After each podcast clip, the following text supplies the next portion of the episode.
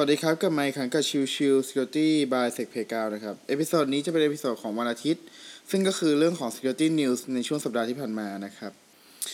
ก็ขอเริ่มด้วยข่าวง่ายๆก่อนแล้วกันนะครับ ก็คือเรื่องของตัว Android Security นะครับ มีการอัปเดตในช่วงของ patch ประจำเดือนตุลาคมออกมานะครับ โดย patch ที่ว่าเนี่ยมีทั้งหมด 48 รายการนะครับ ซึ่ง ในส่วนของ patch ตรงนี้เนี่ยแน่นอนว่าตัวที่จะได้รับก่อนก็คือตัวของ Google Pixel นะครับ แต่ว่าทาง Google เองเนี่ยก็ได้มีการแจ้งไปยัง vendor ต่างๆ ไม่ว่าจะเป็น Samsung LG เอ่อ Oppo หรือใดๆก็แล้วแต่นะครับ แล้วก็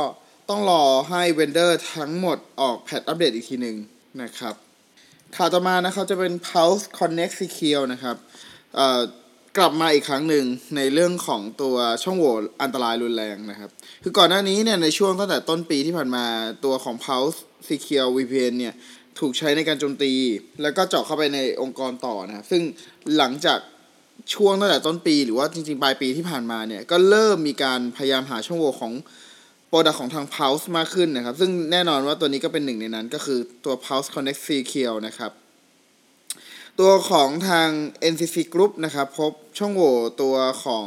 Template Injection ซึ่งนำพาไปสู่ Remote Code Execution ได้นะครับ โดยทาง NCC Group เนี่ย เจอใน Pulse Connect Secure ได้รับ CVE เป็น CVE 2020ขีด8243 นะครับ คะแนน CVS score อยู่ที่ 7.2 คะแนนนะครับ ซึ่งก็อยู่ในระดับ High แต่ว่ายังไม่ถึง Critical นะครับ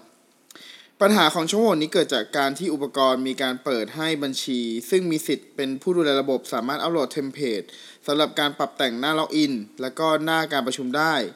แม้จะมีการบล็อก method ที่อันตรายใน Engine Perl Template Toolkit แล้ว แต่ผู้โจมตีก็ยังสามารถจะบายพาสแล้วก็ทำการอัปโหลด ตัวเทมเพลตที่อันตรายแล้วก็โจมตีได้อยู่ดีนะครับ การแก้ไขช่องโหว่นี้เนี่ยสามารถทำได้โดยการอัปโหลดรุ่นของอุปกรณ์ Pulse Connect Secure แล้วก็ Pulse Policy Secure เนี่ยเวอร์ชันที่เป็น 9.1 R 8.2 หรือมากกว่าเป็นต้นไปนะครับ ก็ถ้าใครองค์กรไหนใช้อยู่ก็แนะนำให้รีบทำการ patch แก้ไขนะครับข่าวมาเป็นช่องโหว่ในตัวของพวกแอนตี้ไวรัสกันบ้างนะครับ ทาง CyberArk นะครับ ได้มีการเปิดเผยว่าพบช่องโหว่ในแอนตี้ไวรัส มากกว่า 15 ช่องโหว่ในผลิตภัณฑ์ต่างๆนะครับไม่ว่าจะเป็น Kaspersky, McAfee, Symantec แล้วก็อื่นๆนะครับช่องโหว่ทั้งหมดเป็นลักษณะแบบ logical หรือหมายถึงว่าช่องโหว่เนี้ยจำเป็นจะต้องมีการเข้าถึงเครื่องก่อน แล้วใช้ความผิดพลาดหรือช่องโหว่ของตัวแอปพลิเคชัน คือซึ่งในที่นี้ก็คือแอนตี้ไวรัสนะครับสำหรับในการยกสิทธิ์จาก user ธรรมดาให้กลายเป็นสิทธิ์สูงสุดนั่นเองนะครับ โดยทาง CyberArk นะครับ มีการระบุไว้ว่าตัวของการจัดการในแอนติไวรัสทั้งหมดที่เจอเนี่ย พบว่าคล้ายๆกันก็คือมีการจัดการที่ไม่เหมาะสมในส่วนของผ่า C โปรแกรม Data นะครับ ซึ่งทำให้หากแฮกเกอร์สามารถทราบเงื่อนไขของการใช้งานหรือการทำงานของตัวแอนติไวรัสก็จะสามารถ ให้บังคับให้ตัวแอนติไวรัสไปกำหนดสิทธิ์ของไฟล์ที่ attacker ต้องการให้กลายเป็นสิทธิ์สูงสุด แล้ว attacker ค่อยใช้ไฟล์เหล่านั้นเป็นไฟล์ที่ใช้ในการโจมตีต่อไปได้นะครับ ซึ่งในจุดนี้เนี่ยตัวของทาง CyberArk เองได้มีการแจ้งไปยังผู้พัฒนาแอปพลิเคชันตัวแอนติไวรัสทั้งหมดแล้วนะครับ ก็ต้องรอดูการ patch อัปเดตกันต่อไปนะครับ ข่าวต่อมาจะเป็นเรื่องของกิจกรรมของทาง GitHub นะครับ ซึ่งมันจะจัดทุกๆปีอยู่แล้ว ซึ่งน่าจะจัดวันสัก3-4ปีที่ผ่านมานะครับตัวผมเองได้ร่วมประมาณสัก 3 ปีที่แล้ว แต่ว่าปีนี้เนี่ยยังไม่ได้ร่วมอะไรนะครับ ก็คือเรื่องของ h e t e r Work Face นะครับ จะเป็นเหมือนกับทาง GitHub เนี่ยเขาร่วมมือกับด้าน Digital Ocean นะครับ จัดกิจกรรมที่ว่าถ้าใครไปช่วย contribute ให้กับ Open Source ต่างๆ แล้วแจ้งมาทาง GitHub นะครับ ในช่วงเดือนตุลาคม ก็จะได้เสื้อไปครอบครองนะครับ ก็เป็นเสื้อของกิจกรรมนะครับ แต่ประเด็นคือไอ้ความนิยมของกิจกรรม แล้วก็ความโลภของคนเนี่ยทำให้คนไปสแปมการทำ pull request คือไปเหมือนกับไปคอมเมนต์นิดๆหน่อยๆแล้วก็ทำเป็น pull request ขึ้นไปหรืออะไรเงี้ยครับทำให้มันเหมือนกับเกิดสแปมกันเหมือนกับเกิด ขยะจำนวนมากในเรื่องของการทำ pull request อะไรเงี้ยครับ ซึ่งมันก็เลยกลายเป็นจุดที่มีการเรียกร้องกันว่า เฮ้ย แบบนี้ไม่ดีนะ ควรจะทำอย่างเหมาะสมตามกติกาหรือว่าตามจุดประสงค์ของงาน Hacktober Fest จริง ๆ อะไรเงี้ยนะครับ ซึ่งก็มีคนโพสต์ในเรื่องนี้ค่อนข้างจะเยอะมากเลยนะครับข่าวต่อมานะครับในเรื่องของตัว Zerologon กันบ้างนะครับ ในในช่วงสัปดาห์ที่ผ่านมาเนี่ยมีข่าวว่าทางกลุ่มแฮกเกอร์อิสราเอลนะครับ แล้วก็กลุ่มแฮกเกอร์ตะวันออกกลาง เริ่มมีการใช้งานตัวของ Zerologon ในการโจมตีแล้วนะครับ ดังนั้นเนี่ย ถ้าใครยังไม่ patch ในตัวของ Zerologon ก็แนะนำให้รีบ patch โดยด่วนนะครับข่าวต่อมานะครับ Google มีการปล่อยอัปเดตตัวของ Chrome เวอร์ชันล่าสุดนะครับ เพิ่มความปลอดภัยรหัสผ่านใน Chrome เวอร์ชันโทรศัพท์มือถือ แล้วก็โดยมีฟีเจอร์สำหรับการแจ้งเตือนเมื่อผู้ใช้งานมีการใช้งานรหัสผ่านที่เคยหลุดออกมาสาธารณะก่อนหน้านี้นะครับ อีกทั้งยังนำผู้ใช้งานไปหน้าเปลี่ยนรหัสผ่านโดยอัตโนมัตินะครับนอกเหนือจากนั้นนะครับ ก็จะมีลักษณะที่เป็น enhanced safe browsing ก็คือตัวเบราว์เซอร์เนี่ยจะส่งข้อมูลกลับไปยังบริบริการ safe browsing เพื่อเช็คว่าเว็บที่กำลังเข้าเนี่ยมีความเสี่ยงหรือไม่นะครับ ฟีเจอร์นี้มีบน Chrome เวอร์ชัน desktop มานานแล้วนะครับ แล้วก็เพิ่งจะนำมาใช้งานกับตัวของ Chrome เวอร์ชันที่เป็น mobile นะครับ ซึ่งในส่วนของ Google เองเนี่ยระบุว่าผู้ใช้ที่เปิดใช้งานฟีเจอร์นี้นะครับ มีอัตราการพิมพ์รหัสผ่าน บนตัวของเว็บฟิชชิงต่างๆ ลดลงถึง 20%นะครับ แล้วก็ Chrome Password Manager บน iOS นะครับ เพิ่มฟีเจอร์ให้เทียบเท่ากับตัวจัดการรหัสผ่านเต็มรูปแบบมากขึ้น โดยรองรับฟีเจอร์ที่เป็น Touch to Fill ที่ผู้ใช้ต้องยืนยันตัวตนด้วย PIN หรือ Touch ID หรือ Face ID ก่อน จากนั้นจึงให้ตัว Chrome ใส่ password ที่เคยจำไว้ให้อีกทีหนึ่งนะครับ แล้วก็ตัวของ Chrome Password Manager บน iOS เนี่ยยังเพิ่ม การรองรับการเก็บรหัสผ่านให้กับแอปอื่นๆ นอกจากเบราว์เซอร์อีกด้วย แล้วก็ฟีเจอร์สุดท้ายนะครับ จะเป็นการแจ้งเตือน Mixed Form นะครับ เตือนว่าผู้ใช้งานกำลังส่งข้อมูลในฟอร์มบนเว็บผ่านการเชื่อมต่อที่ไม่เข้ารหัส โดยจะแจ้งทั้งขณะกรอก แล้วก็เมื่อกด submit ไปแล้วก็จะขึ้นหน้าเตือนอีกรอบหนึ่งว่าเฮ้ยตัว network ที่คุณใช้งานเนี่ยมันไม่ได้เข้ารหัสนะ อะไรอย่างนี้เป็นต้นนะครับข่าวต่อมายังคงอยู่กับ Google นะครับ Google มีการประกาศเพิ่มฟีเจอร์แจ้งเตือนปัญหาความปลอดภัย ของ Google Account ใหม่ จากเดิมที่เตือนทางอีเมลนะครับ ซึ่งแน่นอนว่าอาจจะมีคนไม่อ่านนะครับ หรือทางระบบแจ้งเตือนบนมือถือนะครับ ก็อาจจะมีคนไม่อ่านอีกเช่นกัน มาเป็นการแสดงข้อความเตือนในแอปของ Google ใด ๆ ก็แล้วแต่ เช่น Google Assistant หรือว่าตัวของ Google เอ่อ Search เองก็ตามนะครับ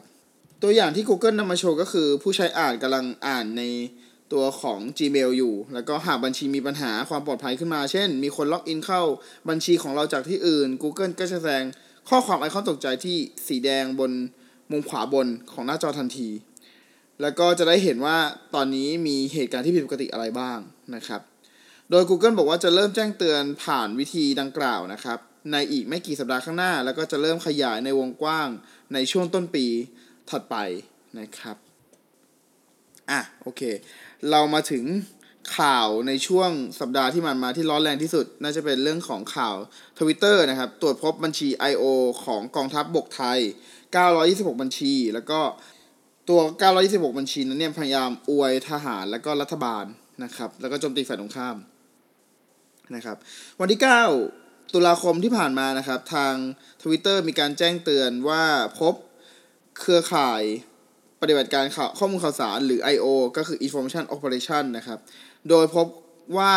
มีทั้งในส่วนของประเทศอิหร่านซาอุดิอาระเบีย คิวบา รัสเซีย และก็ไทยนะครับ โดย 926 บัญชีของไทยนั้นเนี่ย ถือว่าเป็นหนึ่งใน 3 ของบัญชีทั้งหมดนะครับ คือที่เขาเจอทั้งหมดเนี่ยพันห้าร้อยกว่านะครับ แต่ว่าตัวของคนไทยเองเนี่ย คือบัญชีที่เป็น I.O. ของไทยครับ อยู่ที่ 926 บัญชีนะครับ ซึ่งตัวของ ทวิตเตอร์หลังจากที่มีการทราบถึงตัวข้อมูลของบัญชีเหล่านี้นะครับ ก็ได้ทำการแบน Account ทั้งหมด 926 บัญชีนั้นนะครับ แน่นอนว่าตัวของข้อมูลเหล่านี้เป็นสิ่งที่ค่อนข้างน่าสนใจนะครับ มีหลาย ๆ ท่านหลาย ๆ อาจารย์หลาย ๆ คนนะครับ ที่ทำทาง Data Science ก็มีการสรุปในเรื่องของการโพสต์ต่าง ๆ ไว้มากมายนะครับ ลองไปหาดูนะครับ แต่ว่าสิ่งที่ข่าวตามมาติดๆในช่วงชั่วโมงหลังจากที่มีการเปิดเผยจากทาง Twitter นะครับ ก็คือกองทัพบกนะครับ มีการปฏิเสธว่ากองทัพไม่มี I.O. ทำอย่างเปิดเผย แล้วก็ให้ข้อมูลข่าวสารอย่างเดียวนะครับ โดยทางโฆษกกองทัพบกนะครับพลโทสันติพงษ์ธรรมปิยะนะครับโฆษกกองทัพบกได้ออกมาปฏิเสธ แล้วก็ บอกว่าไม่ใช่ปฏิบัติการของกองทัพแต่อย่างใดนะครับกองทัพไม่มีการทำทวิตเตอร์อวตาร แล้วก็โซเชียลมีเดียที่ใช้ก็เพื่อประชาสัมพันธ์ ให้ข้อมูลข่าวสาร แล้วก็ช่วยเหลือประชาชนเป็นหลักนะครับ ด้านรองโฆษกกองทัพบกระบุว่ารายงานของทวิตเตอร์น่าจะเป็นข้อสรุปที่ไม่เป็นธรรมกับกองทัพบก เพราะการประมวลผลภาพรวมที่ขาดการวิเคราะห์เชิงลึก ด้วยบัญชีที่ผู้ใช้ไม่สามารถระบุตัวตนได้ และก็ไม่ได้มาจากบัญชีที่เป็นทางการของกองทัพบกนะครับ ต่อมานะครับก็เป็นนายพุทธิพงศ์บุญกันนะครับ รัฐมนตรีกระทรวงดิจิทัลนะครับ ก็ได้ออกมาแสดงความคิดเห็นในเรื่องของข่าวของทางทวิตเตอร์นะครับว่ารู้สึกแปลกใจนะครับที่ออกมาเปิดเผยข้อมูลเรื่องนี้ โดยเฉพาะในช่วงเวลาแบบนี้นะครับ แทนที่จะดำเนินการ ปิดกั้นเนื้อหาหรือลบบัญชีของผู้ที่โพสต์ข้อความหมิ่นสถาบันหลักของไทย อีกทั้งยังมีการเรียกร้องให้ Twitter ปิดกั้นเนื้อหาตามคำสั่งศาลไทยด้วยนะครับ อันนี้ก็จะเป็นทางรัฐมนตรีกระทรวงดิจิทัลนะครับ มีการให้ความเห็นในเรื่องของข่าวนี้นะครับ ปิดท้ายข่าวนี้ด้วยผลวิจัยของทางสแตนฟอร์ดนะครับ คือทางสแตนฟอร์ดเองครับเขาจะมีศูนย์นโยบายไซเบอร์นะครับ แล้วก็ได้รับข้อมูล จากทาง Twitter แล้วก็นำข้อมูลเหล่านั้นเนี่ยมาวิเคราะห์อย่างละเอียดก่อนที่ Twitter จะมีการเปิดเผยในจุดนี้นะครับ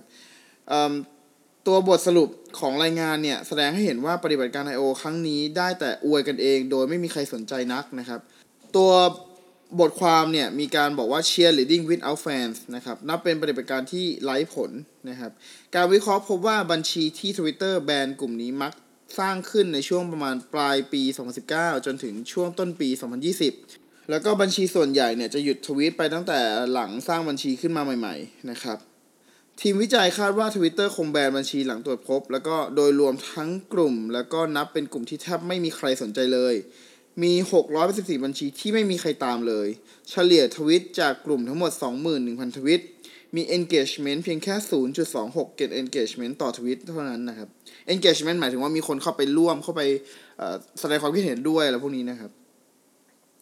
ปฏิบัติการกลุ่มนี้มีไม่กี่อย่างเท่านั้นนะครับ หลักๆ คือการส่งเสียงสนับสนุนบัญชีทางการของกองทัพบก แล้วก็ส่งข้อความทับถมบัญชีจากฝ่ายตรงข้ามนะครับ โดยเฉพาะพักอนาคตใหม่แล้วก็พักก้าวไกล ในบางเหตุการณ์เช่นเหตุกราดยิงโคราชบัญชีเหล่านี้จะพยายามชี้ว่าเหตุการณ์นี้ไม่ใช่ความผิดของกองทัพบก พร้อมกับความชื่นชมกองทัพว่ารับมือได้อย่างดีนะครับ อันนี้ก็จะเป็นทั้งสองฝั่งนะ ผมก็พยายามเอาข่าวทั้งฝั่งของทวิตเตอร์นะครับ แล้วก็ทั้งฝั่งของกองทัพบก แล้วก็ทางรัฐมนตรีกระทรวงดิจิทัลนะครับ แล้วก็รวมถึงสแตนฟอร์ดมาสรุป เข้าไว้ด้วยกัน เพราะว่าไม่อยากให้เป็นการแบ่งฝักแบ่งฝ่ายนะครับ อันนี้คือให้ข้อมูลครบทุกด้านเท่าที่เป็นไปได้นะครับ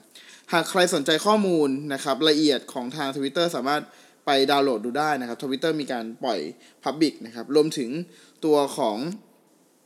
ทางสแตนฟอร์ดเองเนี่ยเขาก็ปล่อยตัว